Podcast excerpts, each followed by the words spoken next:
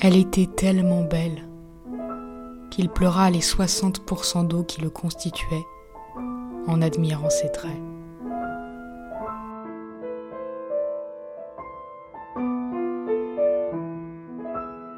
Il ne resta bientôt plus de lui qu'un tout petit amas d'amour.